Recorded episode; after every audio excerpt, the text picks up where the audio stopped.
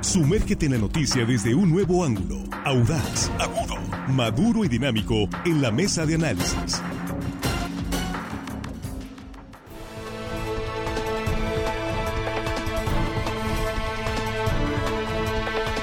Estamos de regreso, estamos en la mesa de análisis. Alma Aguirre nos eh, confirma que ya Norma es huracán categoría 4.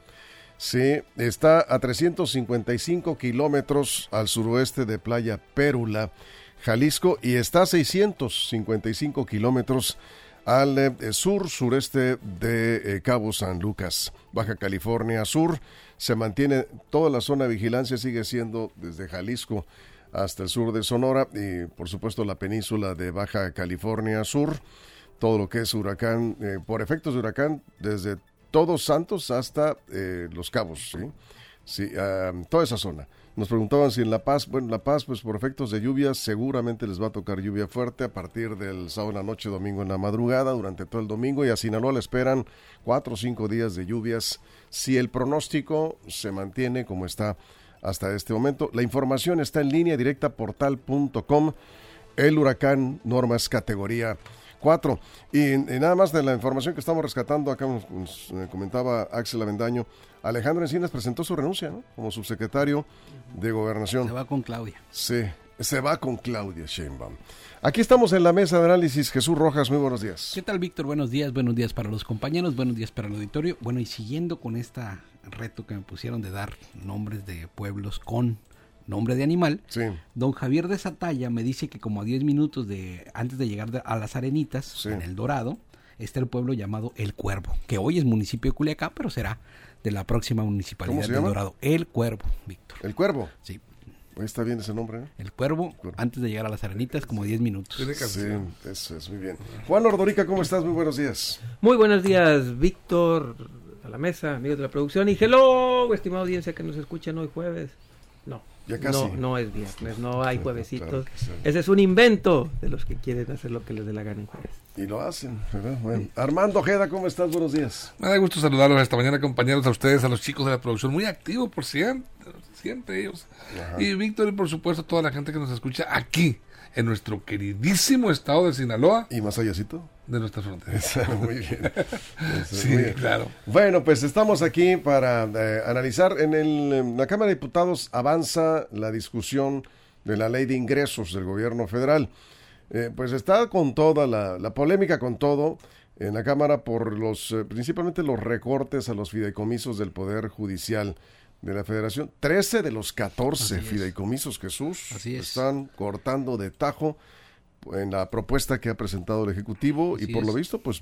No, ya avanzó en la Comisión de Presupuesto y Cuenta Pública, Víctor, exactamente 13 de 14 de fondos y fideicomisos de 21.400 millones de pesos, van a recortar 15 mil millones, solamente quedaría un solo fideicomiso, que es el Fondo de Apoyo a la Administración de Justicia de 6.100 eh, millones de millones de pesos.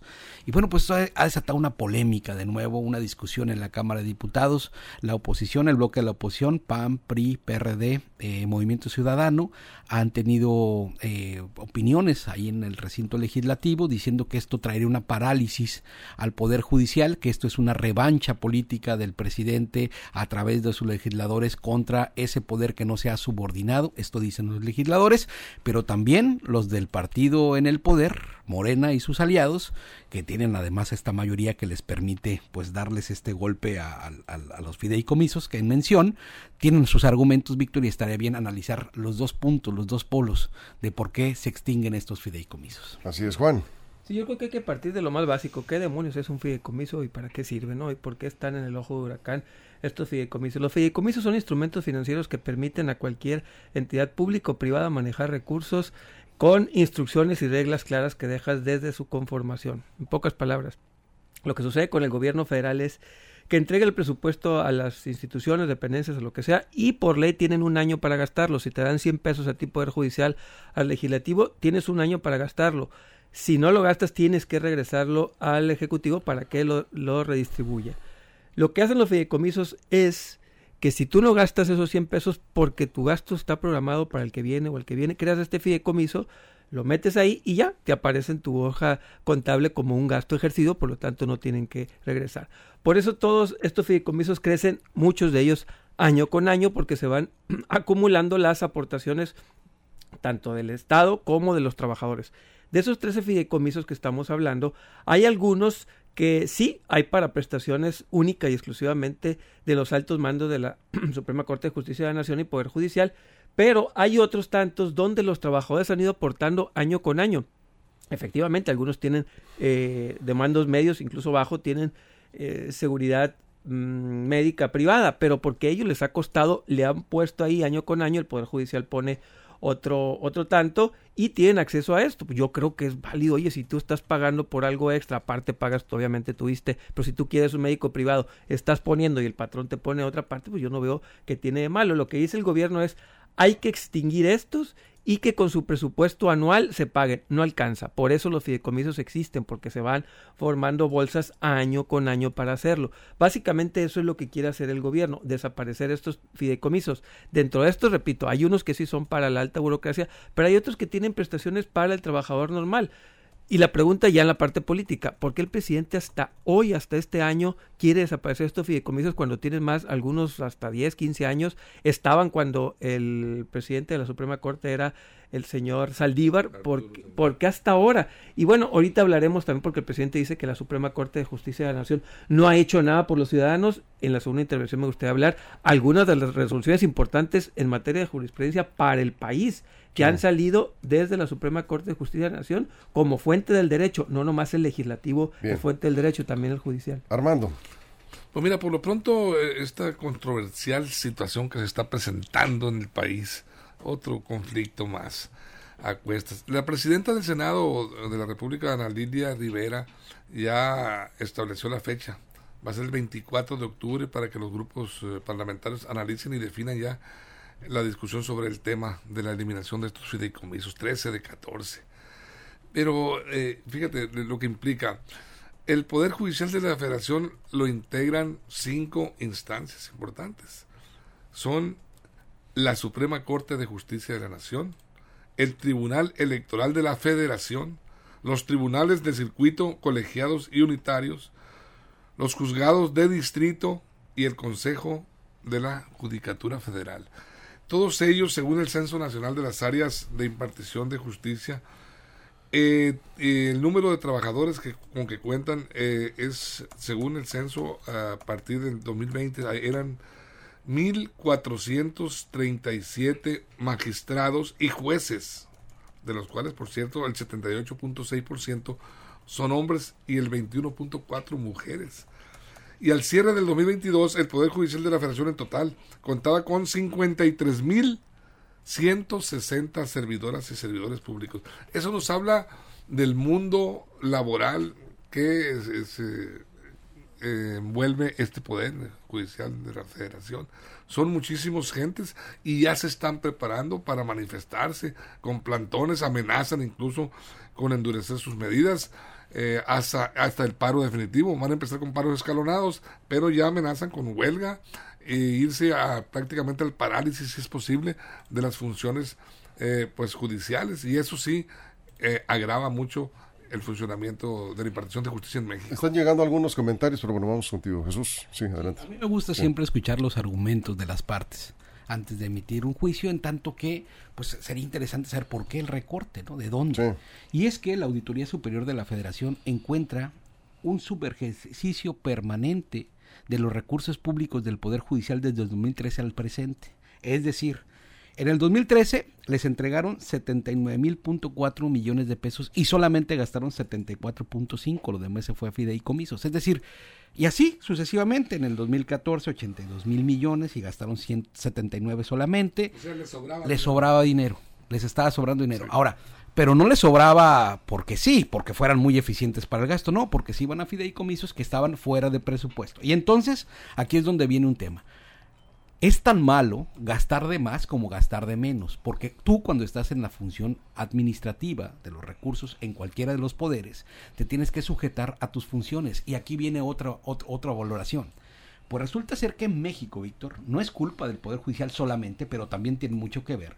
Tenemos un nivel de impunidad del 95% de los delitos quien comete un delito en México tiene el 95% de probabilidad de no irse a la cárcel ni pagar culpa pero por no ello. todo es responsabilidad claro que no, pero buena parte tienen también. Es decir, no puedes culpar solamente al Poder Judicial de esto que está sucediendo, porque hay juzgados de primera instancia, el agente del Ministerio Público, es más, hasta la policía que arma mal la carpeta de investigación o rompe la cadena de custodia. Es decir, sería injusto decir que solo es por ellos. Así es. Pero también dentro de ellos está, esta parte de algo hay. Supuesto, claro. Entonces, bueno, además de esto, es decir, si no estás siendo eficiente en el gasto y ser eficiente no nada más es quedarte con dinero o no gastarlo, porque es tan malo como gastar de más, es por eso que están presentando y decir, a ver, la operación funcional de los tribunales, de las magistraturas, de los, eh, de los que bien acaba de nombrar Armando como el Poder Judicial de la Federación, no se trastoca porque van a tener su dinero ordinario, es decir, van a tener lo que es para gastar y gastar en lo que tienen.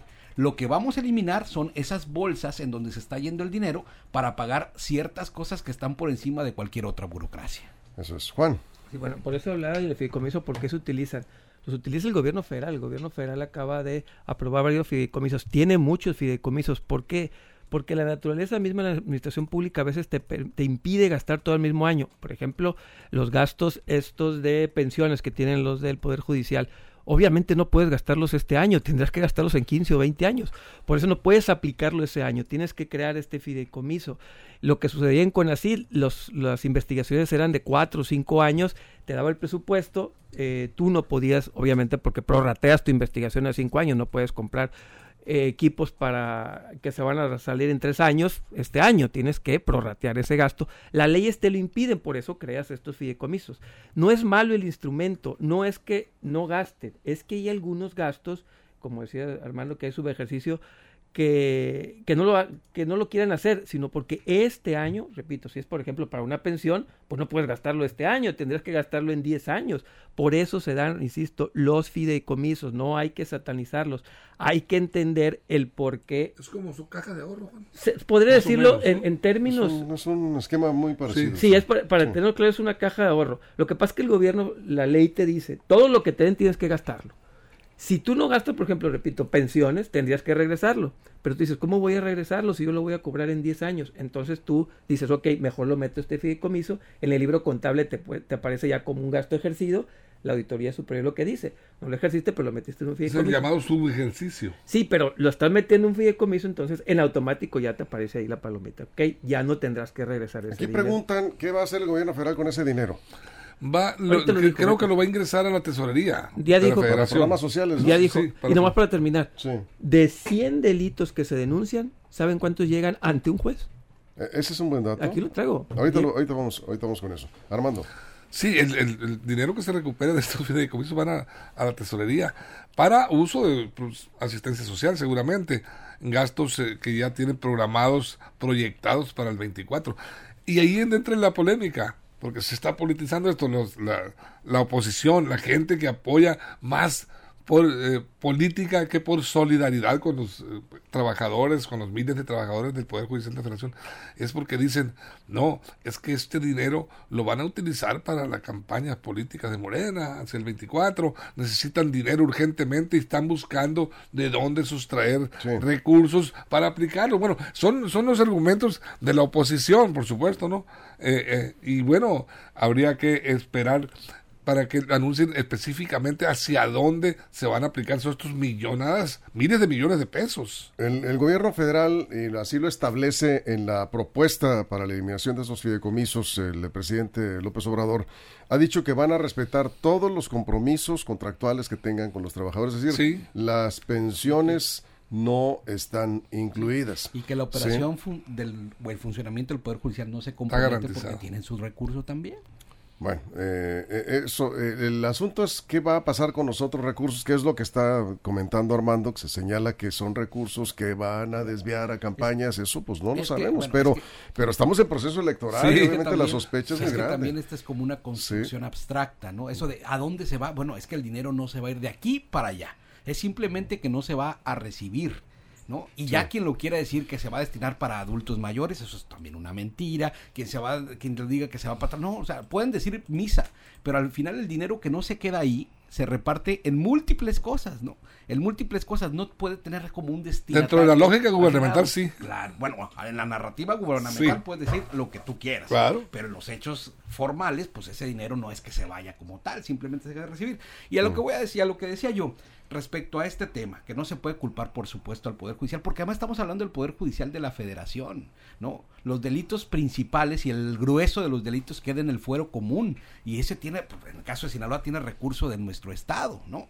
Es decir, no podemos culpar de cierto y de pleno al Poder Judicial por no meter a la cárcel a los delincuentes, pero por supuesto que tiene que ver porque vemos en la cárcel gente sin sentencia todavía, ¿no? Que pasan 10 años en prisión sin sentencia, que pasan mucho tiempo en un proceso jurídico, en un proceso judicial, como la, como la ah, hermana de Xochitl Galvez, por ejemplo, ¿no? Así tal cual, así nos podemos encontrar muchos, donde el acceso para la justicia es para quienes tienen la posibilidad de pagarse un buen abogado. Eso es. A ver, vamos a mostrar una, eh, una imagen ahí. estamos hablando precisamente de 2022. Este es un dato importante. ¿Cuántos delitos y cuántos detenidos y cuántos casos sin detenidos? ¿Sí? Que esto ya corresponde principalmente pues, eh, a las autoridades preventivas. Pues a los investigadores más bien. Eh, pero por un lado, el monto de los, la cantidad de los delitos pues, tiene que ver con la prevención también del delito. Y sí, claro, la persecución de la, del delito, pues es toda la estructura de las eh, fiscalías, agencias del Ministerio Público, etcétera, federales y estatales. Y es, pues la verdad, eh, importante la diferencia. A ver, Juan. Sí, básicamente de 100 delitos que se denuncian ante un juez solamente llegan 13 de 100 llegan ante un juez, ¿no? 13. 13 personas de 100 delitos. hay que diferenciar el fuero común y el fuero federal. Aquí van todas. estamos hablando. Pero ahí van todas. Es importante, no es lo mismo. El fuero común es ampliamente, es como 80% más. Y eso no, es, no es tema ver, deja que termine, Jesús. ¿Decías? El recurso del que estamos hablando no tiene que ver con los juzgados locales, con los juzgados del fuero común, con los delitos de robo y las cosas que se dan en los estados. Estamos hablando del fuero federal. El recurso este del que estamos hablando y esa gráfica engloba todo, nada más que el 80% son del fuero común y menos de eso. Pero vamos separando el tema de los fideicomisos con esto. para ver, porque no tiene nada que ver el desempeño del personal del Poder Judicial en general, que ya lo hemos comentado en otras ocasiones. Solo el 13% de los delitos llegan ante un juez. Eso es importante. Hablando en general del Poder Judicial. Locales y federales. no tiene nada que ver con los fideicomisos. Es el desempeño del Poder Judicial. Porque el argumento de la oposición es que eso precisamente afectará la administración de la justicia. Eso no lo sabemos. No lo sabemos. la oposición. Eh, pues, pues, pues nomás déjeme terminar. Déjenme terminar mi presentación. Pero vamos contigo. entonces, eh, pero aquí engloba lo federal y, más o menos están proporcionales, ¿no? Están proporcionales por ahí también en la justicia federal, llegan 13 de cada 100 en la federal y en los locales también está la proporción. Eso te habla que el problema no está en la impartición de justicia, porque aún así, de cada 100 delitos que se presentan ante un juez, los que llegan a presentarse un juez son más de la mitad los que terminan eh, de alguna manera positivo o negativa. Tienen, buen, tienen buen rating los juzgados. Sí tenemos un problema, pero comparado con lo otro... Ese es otro. pues es mínimo, ¿no?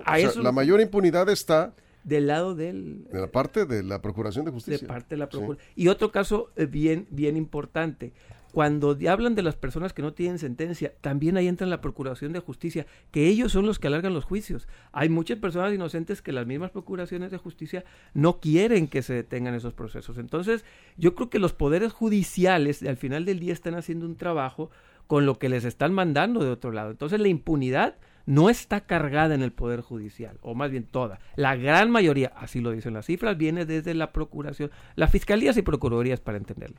Y en este caso del Poder Judicial eh, Federal, repito, ahorita iba a decirlo, pero ahorita hablaré, cómo sí han ayudado a que los mexicanos tengamos una mejor calidad de vida en algunas resoluciones, en otras no. Y ahorita hablaré si quieren de eso. Armando, antes de la pausa. Bueno, a ver. Un minuto. El, meollo del asunto, el tema de discusión que está encerrado en, los congresos, eh, no es eh, la impartición en sí, la calidad de la impartición de la justicia. No ese es el tema que preocupa. Es dinero se están peleando por el gasto excesivo que se aplica en el Poder Judicial de la Federación y que ha motivado que el presidente de la República haya promovido esta desaparición de estos fideicomisos para quitarles recursos al Poder Judicial de la Federación. Ese es el medio del asunto. y 79 mil millones de pesos que cuesta el aparato burocrático de los órganos de, de justicia este, ha llamado muchísimo la atención y se ha vendido bien a través de la conferencia del presidente que ha dicho no es posible que se derroche tanto en privilegios, gustos, teléfonos, choferes, etcétera, todo lo que tenga que ver, hasta perfumes, mencionan comidas, alimentación, todo el gasto excesivo de los magistrados y jueces, eh, principalmente, eso es lo que está en discusión y lo que no le ha gustado al presidente y que lo ha expuesto ante la ciudadanía mexicana y que dicen no, no es posible. Que Tenemos que hacer una pausa en radio, vamos a quedarnos sin comerciales en redes sociales y, vamos a regresar con este tema. Y, también pues eh, tenemos una noticia de verdaderamente trágica. está confirmado, hay dos niños asesinados en los mochis, en, el un fraccionamiento ahí en, los mochis, y está nuestro compañero Adrián González, en un momento nos va a dar este avance. Eh, lo que se tiene de información ahí en el lugar de los hechos, al parecer el padre es el agresor pequeñitos de tres y cuatro años asesinados. Terrible, terrible lo que ha pasado en los mochis. Bueno, vamos a la pausa en radio y regresamos en la mesa de análisis. Vamos a ver si logramos un enlace con eh, Adrián González, que está ahí en el lugar de este doble crimen. Son niños las víctimas. 8.44, ¿eh? regresamos. Información confiable, segura y profesional. Línea directa. Información de verdad. Con Víctor Toro. Línea directa.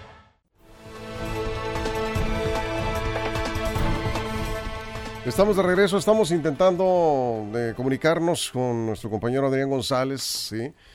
porque nos, confirma que son dos hermanitos los, fallecidos, este doble crimen, esta agresión brutal en el fraccionamiento Quinta de Cortés. Es, es ahí, en ese punto en donde ocurrió esta, esta agresión y eh, tiene los primeros informes. Adrián está en el lugar de los hechos. Eh, hemos, eh, se nos ha complicado un poco la comunicación con él, pero está confirmado.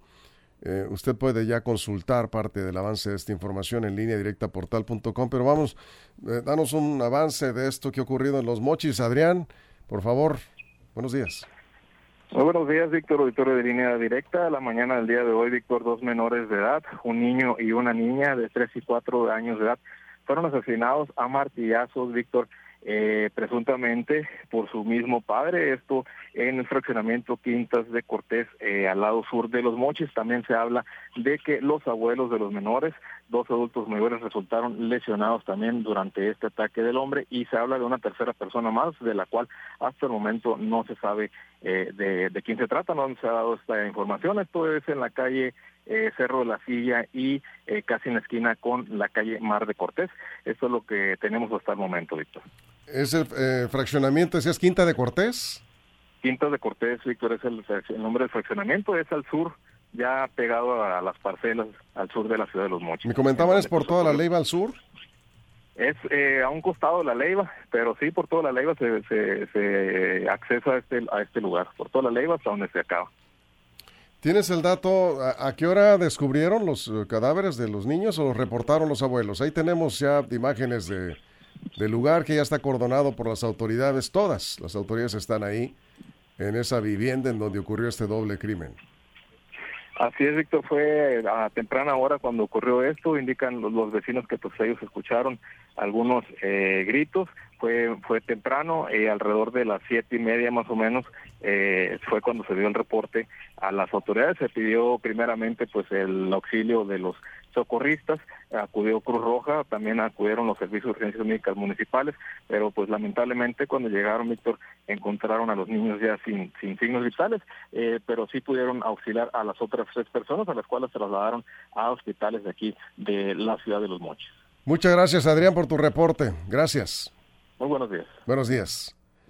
Le pegó durísimo a nuestro compañero Adrián González. Es que, es que no hay manera, se siente, se siente No, no, nada más preguntar si, se fue arrestado el en un momento eh, es información reservada de las, autoridades. Precisamente estábamos comentando hace un momento por el chat, por eso, como es un crimen, hay que tener este, mucha cautela. Y además a Adrián le pegó durísimo. Estaba en la transmisión en Facebook. Él, tiene hijos pequeños y evidentemente a cualquiera. Pues, si pues. llegas al lugar de un crimen como este, quienes hemos estado reporteando la noticia, eh, me ha tocado cubrir algunas tragedias al principio de mi, trabajo como reportero eh, y es durísimo. No hay nada peor que ver a un niño asesinado. Y en este caso son dos. Y Adrián le golpeó duro eh, en la transmisión y por supuesto que nos duele. Esto es lo que más nos duele. No puede ser, ya decía Armando, que un sujeto pueda asesinar a un niño. Y en este caso son dos. Atacó brutalmente a la familia. Y sus hijos, ¿no? No sabemos si son pues, finalmente padre o padrastro, lo que sea, pues él, él es eh, a quien están señalando los abuelos. Hubo testigos ahí, están lesionados los abuelos. Sí, por eso en, el, sanción penal, el homicidio con relación de parentesco en particular, en esta modalidad. Es homicidio agravado. Totalmente, es la, la, condena de las condenas más altas que debe y así debe ser precisamente, porque es que esto es completamente inhumano, Víctor. Así es. Juan. Pues nos, pues nos cambia completamente, nos, nos mueve el tapete todo esto a cualquiera, ¿no? Sí, sobre todo cuando, este, cuando te ves a ti mismo como padre y te imaginas ahí que son niños cercanos a ti, pues se vuelve todavía esto mucho más cercano para todos. Y, y cómo detenerlo, lo decían en el corte, cómo detener este tipo de situaciones es prácticamente imposible. Sí hay algunos antecedentes por ahí, decía Armando, pero no todos se saben, no, no todos se pueden conocer. Lo que sucede dentro de las casas es, repito, prácticamente imposible saber, a menos que sea muy, muy evidente, muy, muy evidente. Claro, desde luego que hay algunos sí, signos con anterioridad, pero bueno, a final de cuentas, la autoridad, ahí sí, ya saben que yo soy critiquísimo con la universidad, con la universidad, pero con, la, con las autoridades, y, en este caso, pues las pobres autoridades ahí, ¿qué pueden hacer?